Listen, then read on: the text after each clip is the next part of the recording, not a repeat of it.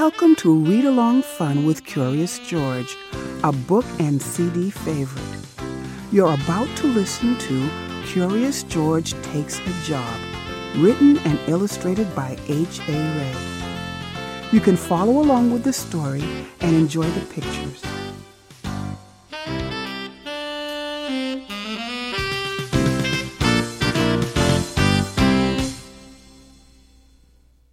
Like to listen to the story with page turn signals, please select track 3.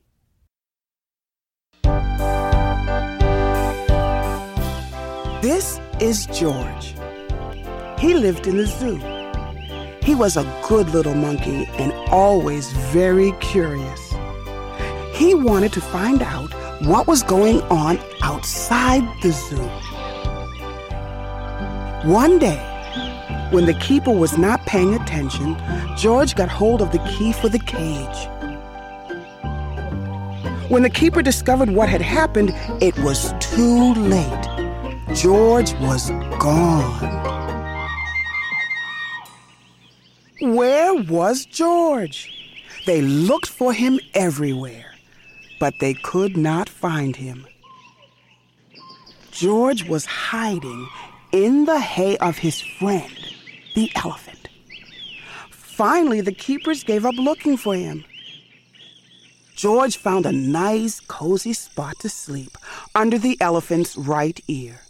And the next morning, before the zoo opened, he got away safely.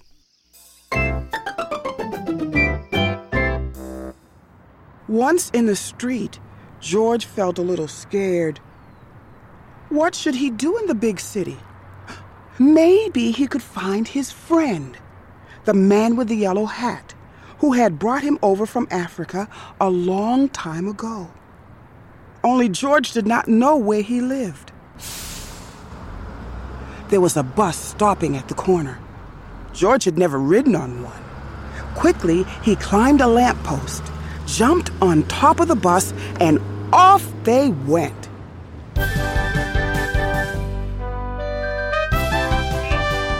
Now they were right in the center of the town. There was so much to see that George did not know where to look first. If only he could go on riding like this forever. But after a while, George got tired and a little dizzy. When the bus slowed down to turn into a side street, George jumped off.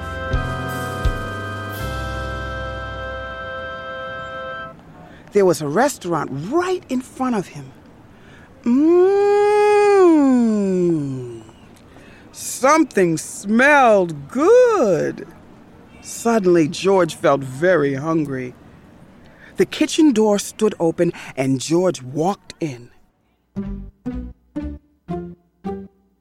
On the table was a big pot. Of course, George was curious. He had to find out what was in it.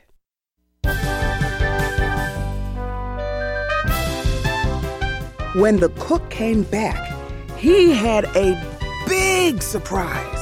Spaghetti was all over the place, and in the middle of it was a little monkey. George had been eating yards and yards and had wound himself all up in it. The cook was a kind man and did not scold much. But George had to clean up the kitchen and then do all the dishes. My, what a lot of them there were. The cook was watching George. You are lucky to have four hands, he said. You can do things twice as quickly. I have a friend who could use a handy little fellow like you to wash windows. If you would like to, I will take you over to him. So, they went down into the subway and took an uptown train to the cook's friend, who was an elevator man in a skyscraper.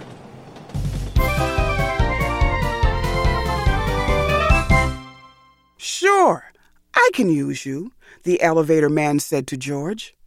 I will give you what you need for the job, You can start right away. But remember, you are here for washing windows.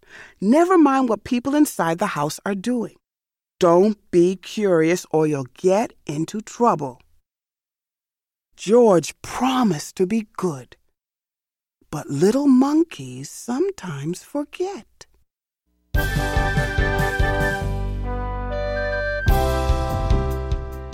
George was ready to start. Many windows there were! But George got ahead quickly since he worked with all four hands. He jumped from window to window, just as he had once jumped from tree to tree in the African jungle. For a while, George stuck to his work and did not pay any attention to the people inside. Of course, he was curious, but he remembered his promise.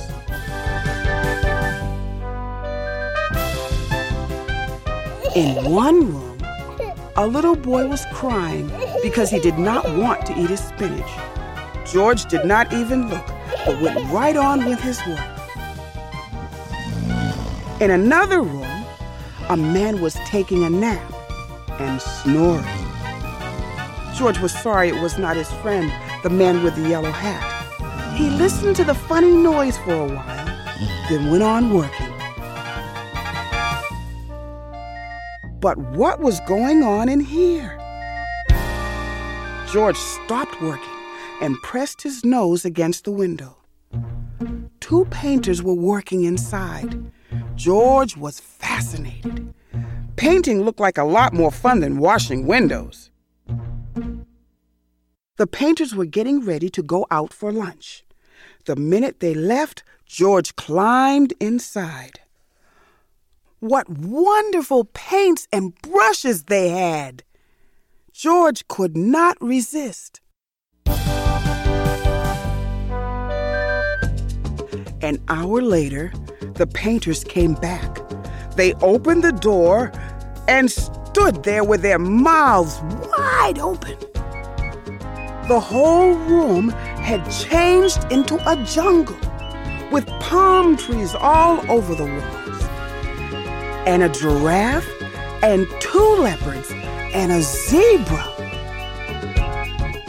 And a little monkey was busy painting himself on one of the trees. Then the painters knew what had happened.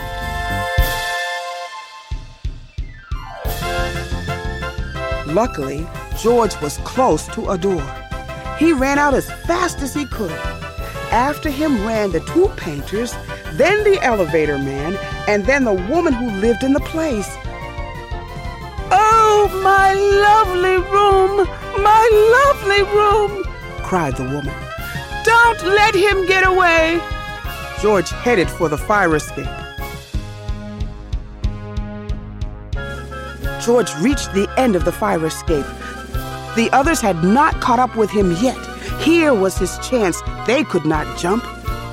But George could easily jump down and escape. In a moment, he would be safe. Poor little George. He had forgotten that the pavement was hard as stone, not like the soft grass of the jungle. Too bad. The fall broke his leg, and an ambulance came to take George to the hospital. He got what he deserved, said the woman. Making my apartment into a jungle? Indeed.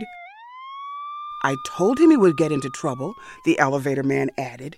He was too curious. George had to lie in bed with his leg in a plaster cast. He was very unhappy. And it had all started out so nicely. If only he had not been so curious, he could have had a lot of fun. Now it was too late.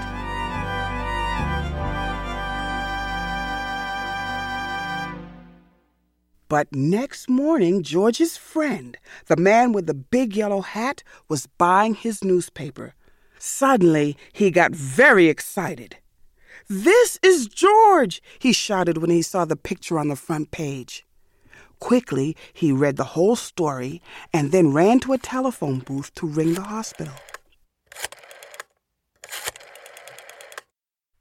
I am George's friend, he said to the nurse who answered the telephone. Please take good care of him so that he will get better quickly. I want to take him to a movie studio and make a picture about his life in the jungle. Don't let him get into any more mischief until I can take him away.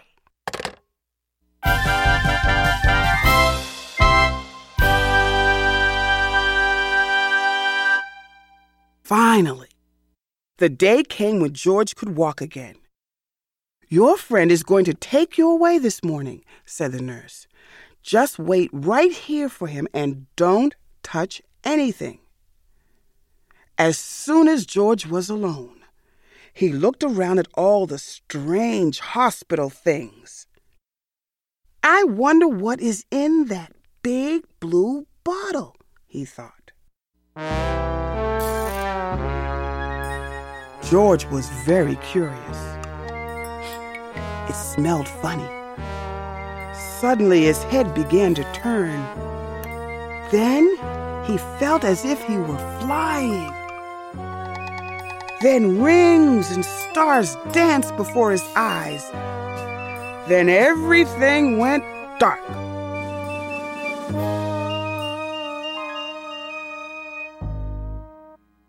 And this is how the man with the yellow hat found George when he came to call for him. They picked him up and shook him, but they could not wake him up. He was so fast asleep that finally they had to put him under the shower. How surprised he was when he woke up.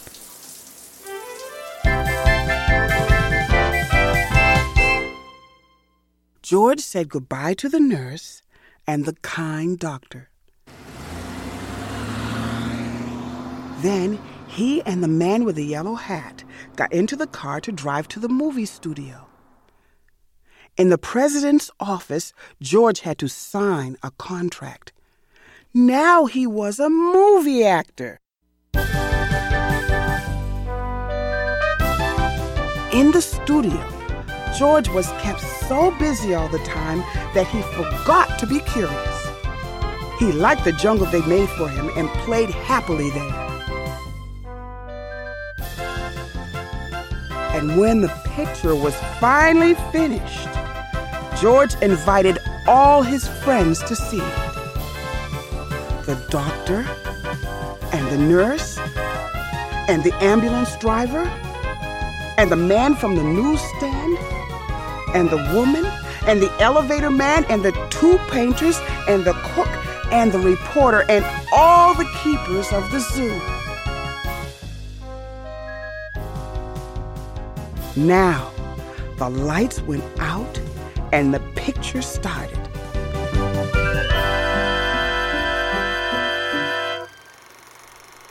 This is George, the voice began. He lived in the jungle. He was a good little monkey. He had only one fault. He was too curious.